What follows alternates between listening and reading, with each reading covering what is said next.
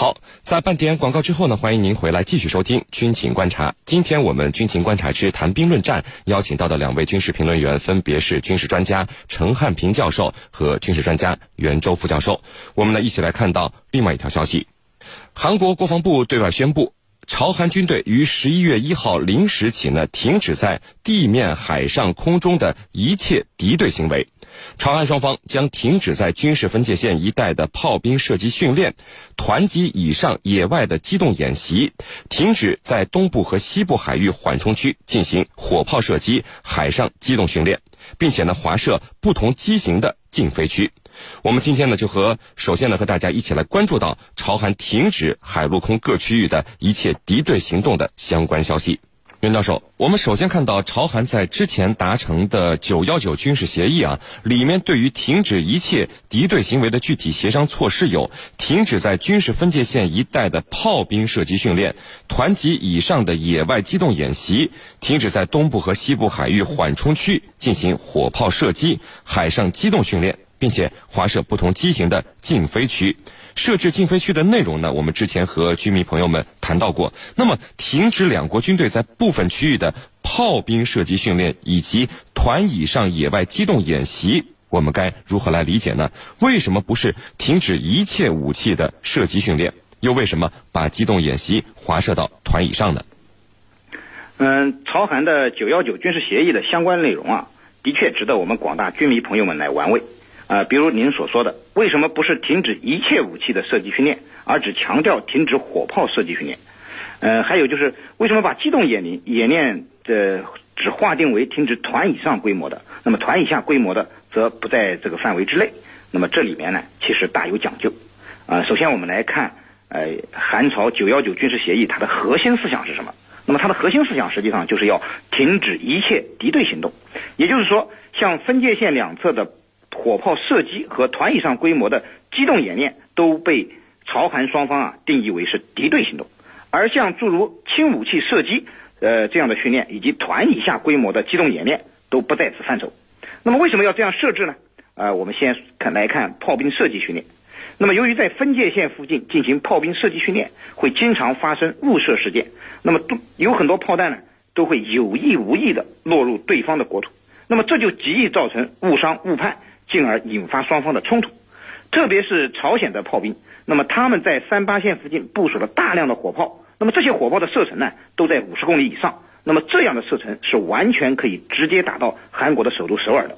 那么这样我们就看看到了这个炮兵射击啊，显然被是认为是非常危险的敌对性动作。那么再说停止机动演习，为什么是团一级的规模？那么我们都知道，团一级的规模是呃。往往啊是战役演习和战术演习的一个分界线。那么，呃，团呢是我们的基本战术部队。那么团一级才具备独立完成作战任务的能力，而营以下的这种战术分队呢，要完成作战任务，则必须依靠上级的支援和配属。呃，当然，现在改革后的一些像我们的合成营，则具备了一定的独立完成作战任务的能力。但是呢，朝韩的军事体制啊，依旧是老旧的体制，它的团。依旧是独立执行作战任务的战术部队，所以严格的把演习规模限制在团以下，停止任何团以上规模的机动演习，那么显然有着限制把演习变为作战的这种呃目的在里面。那么特别是此前韩国呢一再声称自己的机动能力是非常强的，可以很快进入朝鲜并且占领平壤。那么现在限制了机动演练的这个规模。规定在团以下，那么显然呢，就意味着韩国即便要举办演习，也不可能将演习呃变成战争，或者借演习之机，那么突发战事，那么从而让朝鲜呢增加了一个安全感啊，是您，陈教授。呃，韩国国防部对外发布这个消息的同时啊，还说，呃，联合国军司令部在多个场合屡次表明支持朝韩之间停止敌对行动措施的立场。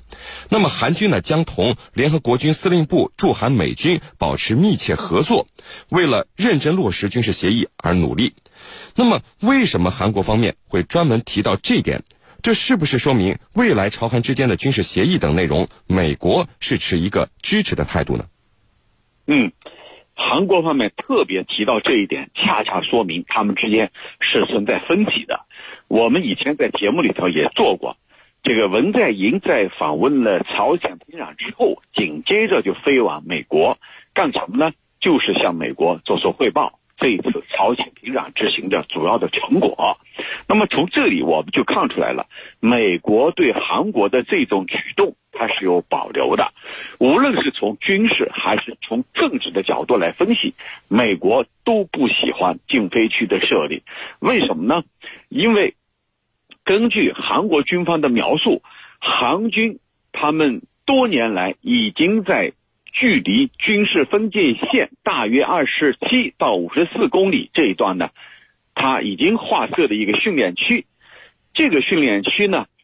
它是主要供战机模拟练习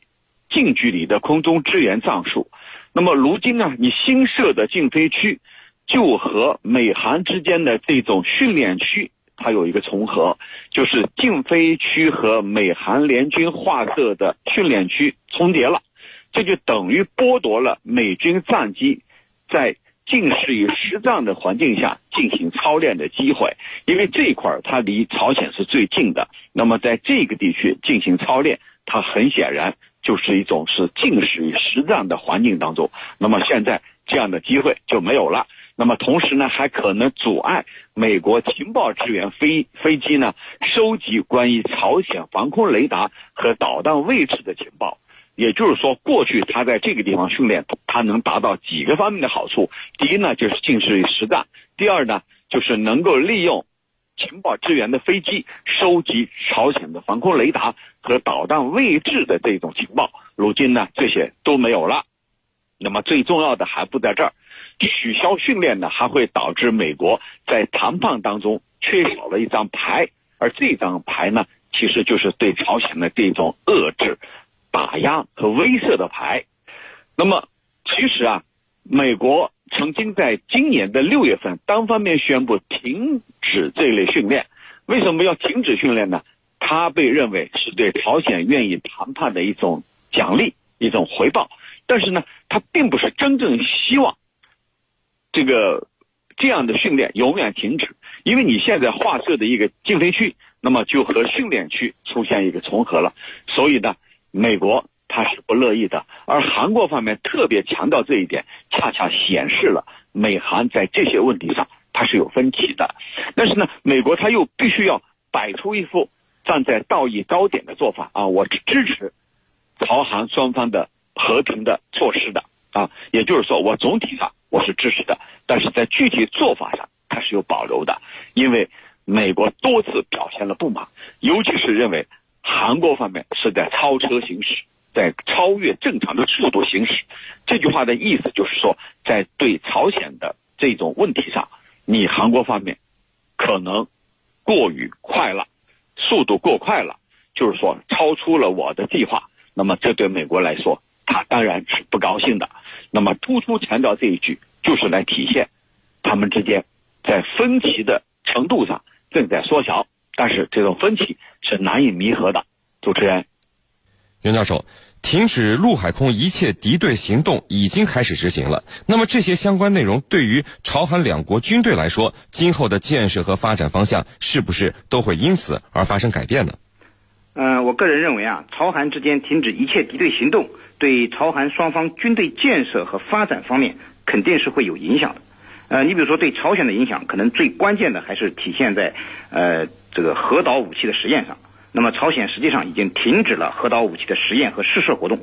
那么如果说未来双方达成的九幺九军事协议能够得到有效的遵守的话，朝鲜肯定会信守承诺，继续放弃核导武器的研发工作。那么此外呢，由于面临比较严峻的经济形势，在它的安全环境有所好转的情况下，朝鲜也有可能减少军费开支，那么更多的用于经济领域。而对于韩国的影响呢，主要可能是，呃，韩国会象征性的放缓它军力建设的步伐。那么近年来，实际上韩国明显加快了军力建设的步伐。呃，二零一七年韩国的军费开支就高达 GDP 的百分之十。那么，呃，去年文在寅还在特朗普访韩期间和美国人签订了二十亿美元的军火大单。那么，韩国不仅从美国、以色列等国大量的购入了一些先进的装备，而且呢，还自行研制生产诸如呃特九零精英教练机、呃独岛号两栖攻击舰等呃先进的作战平台。那么，呃，不过现在呢，呃，韩国为了表达他和平的愿望，肯定会放缓这种军力发展的步伐。当然，从根本上讲，朝韩两国呢。它的军事发展都不会因此会发生根本性的改变。从朝鲜来讲，它依旧会坚持先军政治。那么，即便是不继续啊搞核导武器的实验和试射，那么它依旧不会放弃呃对军力建设的重视。那么不会轻言弃核。而韩国呢，则会一如既往的坚持以美韩同盟为核心来发展面向未来的中长期军事力量的这个战略目标。那么，呃，只是发展的步伐。要稍微放缓一些而已，呃，当然，那么朝韩会谈的结果呃是不错的，但是呢，半岛的局势依然存在不确定性啊，是您。好的，那程教授啊，您对于这些朝韩两军具体措施的执行效果持一个什么样的态度呢？两方给我们的感觉是真正正在认认真真去做这些事情，还会不会有什么复杂的情况发生来影响到这些措施的执行吗？嗯。至于会不会有复杂的情况发生，我认为是肯定的。我们先来回答第一个问题。那么，到底我们的态度是什么？那么，在十一月一号，习近平主席应约同美国总统特朗普通电话，其中呢，习主席讲到了中国方面呢是赞赏美国总统特朗普和朝鲜委员长金正恩委员长他们之间的这种呃接触会晤，同时呢，对推动朝核。朝鲜无核化、半岛无核化和和平进程呢，我们是高度赞成的。也就是说，我们的态度是非常明确的。呃，对于半岛局势出现的缓和，我们当然是举双手赞成。那么，这是我们的态度。里面会不会出现意外或者说节外生枝呢？我们先来看这些年来，这个朝韩双方啊，由于互不互不信任，他们在。一些敏感地带，特别是非军事地带，叫 DMZ，部署了大量的这个埋下了大量的地雷。这个地雷总共有多少呢？有的说有八十万多枚啊，还有的说光是在这个军事这个分界线，就是非军事区，就可能有七十七万颗地雷埋在这儿。那么韩国方面就说了，这些年来，因为地雷的触发的事故，就造成了。呃，多人死亡，总共发生了三十多起事故，三十多人受亡和受受伤，都是这个这些人呢，他都是普通的老百姓。那么，未来要清除这些地雷要花多长时间呢？有人说要花两百年，而且花两百年才能清除，还必须要依靠最新的装备设施，否则的话，如果还按过去的手段、过去的设施，极有可能造成。新的事故，那么这些事故，我认为就是隐患，因为会给参与排雷的，或者说在关注着排雷结果的各方产生一种误判，就是地雷可能会导致双方重新爆发一些这个不愉快的事情，这是我们要关注的。那么还有呢，就是在韩国的军方内部。依然有一些强硬派或者我们叫保守派势力，他们对朝韩之间这么快的和平进程始终是有保留态度的。那么这些人，他们对朝韩之间达成的和平协议，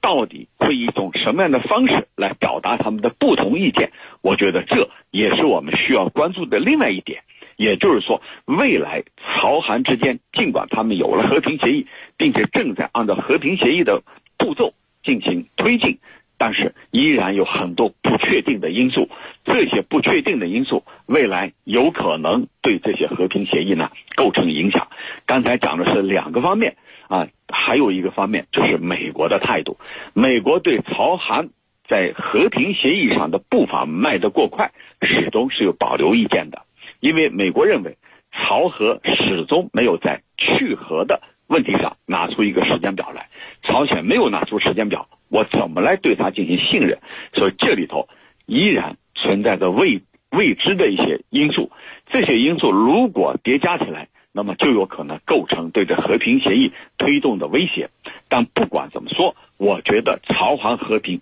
不是一片坦途，依然充满了很多的挑战和不确定的因素。主持人，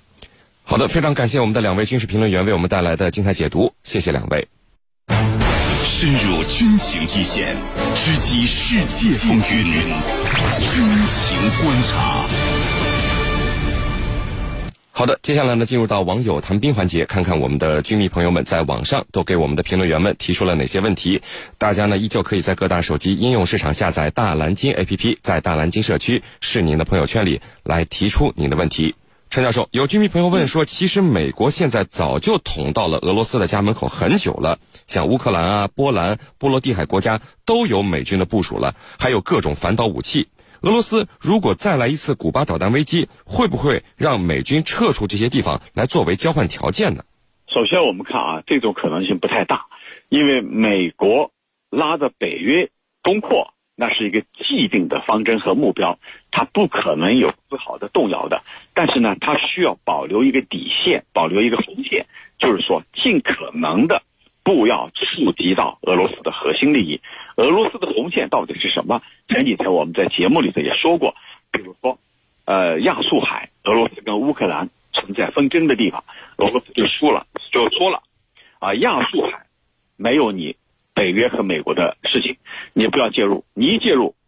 那就麻烦了。所以呢，它的红线是很清楚的，北约和美国他也知道这些红线不能碰。千万不能碰，一碰很有可能引起俄罗斯强烈的反弹，而俄罗斯的反弹呢，也不是他们所乐意看到的，更是北约一些小的盟友们，像波罗的海三国，他们所最忌惮的，因为俄罗斯的反击很有可能拿他们作为牺牲品。主持人。好的，我们看到另外一位居民朋友问说，韩军方面说扫清军事分界线韩方一侧的地雷要两百年以上，那么您觉得韩军内部会不会有人故意对朝韩军事协议的执行搞破坏呢？嗯，呃，其实刚才我在分析的当中啊，也提到了作为一个重要的理由，因为韩国军方呢，它是非常亲美的，在军方内部呢，还有一些强硬派和保守派，他们对朝韩。过快的达成协议，而朝鲜在去核问题上没有任何进展的背景下，始终是持有保留的态度的。这样的一个态度，它和美国是吻合的，而这些人恰恰就是亲美的，所以我们并不感到奇怪。那么，未来韩国军方的内部会不会有人跳出来表示反对呢？我觉得这里头不能排除这样的可能。其实，这样的可能还是比较大的。陈教授，有居民朋友就问啊，说美国整天高喊着人道主义，真遇到实际问题，竟然是这副嘴脸。您觉得未来像这样的中美洲难民不断涌向美国的情况，还会不会持续发生呢？嗯，其实这个问题是一直在发生，不是说未来会不会发生。为什么特朗普说我要修一堵墙？这堵墙呢，就是美墨边境的墙。他修这堵墙的出发点，就是要阻止非法移民涌入美国。多少年以来，很多来自于中美和拉美地区的人觉得美国是天堂，我要去那里进入天堂，那么都要通过各种各样的途径越境进入美国。那么加上美国呢，还有一个出生即落户的政策，就是孩子一出出生下来，哪怕我父母不是美国人，但我的孩子从此以后就是美国人，可以享受美国所有的福利待遇。所以呢，怀着这样的一种呃美好的梦想，前赴后继的。进入企图进入美国境内，那么像这种大篷车式的大规模的，我觉得还是不多次不多见的。那么未来就看这一次特朗普怎么去处理这个问题。如果处理得当、处理得好，那么什么叫好？就是说，对特朗普来说，他有效的遏制了这些非法移民。那么也许让其他非法移民看到，哎呦不行，没有空子可钻。但是如果这一次，还是有大量的非法移民进入了美国，那么可能会刺激后面的人前赴后继，一批又一批进入，企图进入美国。主持人，好的，我们看到另外一位居民朋友问说，为什么墨西哥在不断的阻止这个难民队伍向美国前进呢？那么这里头一个原因呢，就是美墨之间它有默契，它有条约啊，它有契约的，就是你呢必须有责任啊，帮我阻止非法移民进入美国境内。如果说我抓住他们了，那么我可能要遣返，那么你第一站就是你墨西哥，所以墨西哥对墨西哥来说，他也不愿意。大量的难民或者说大量的这个非法移民经过他的国土进入美国，因为毕竟对他也带来了治安等各个方面的隐患，同时呢也给他带来了负担。那么对墨西哥来说呀，他必须要履行这个协协议啊，按照美国跟他签的协议来进行，阻止这些非法移民一点点进入这个美国。所以呢。这个里头，他们之间有契约的，然后呢，美国要有这个好处给墨西哥，所以他们之间一直有这样的契约。主持人，呃，陈教授，有居民朋友问说，为什么只有美国在疯狂的退群，其他国家都没有这些事儿呢？嗯，那么我们可以看到啊，为什么美国的退群，其他国家没有呃步他的后尘呢？这里头我们就看出来，其他的国家还是理性的。美国特朗普政府后面的确有很多。非理性的政客，这些非理性的政客呢，实际上绑架了特朗普，让特朗普做出一个又一个的非常规之举。那么，虽然你像英国，他赞成特朗普政府退出重大条约，但是呢，英国他并没有像美国一样不断的退出，像这个呃巴黎气候协定啊，像这个伊核问题协议啊，反过来还是劝。特朗普政府不要退出伊核问题协议，所以我们看到了，还是因为美国特朗普政府当今在冷战的话语体系下，认为美国吃了亏，这些在群内的活动非常不利于美国的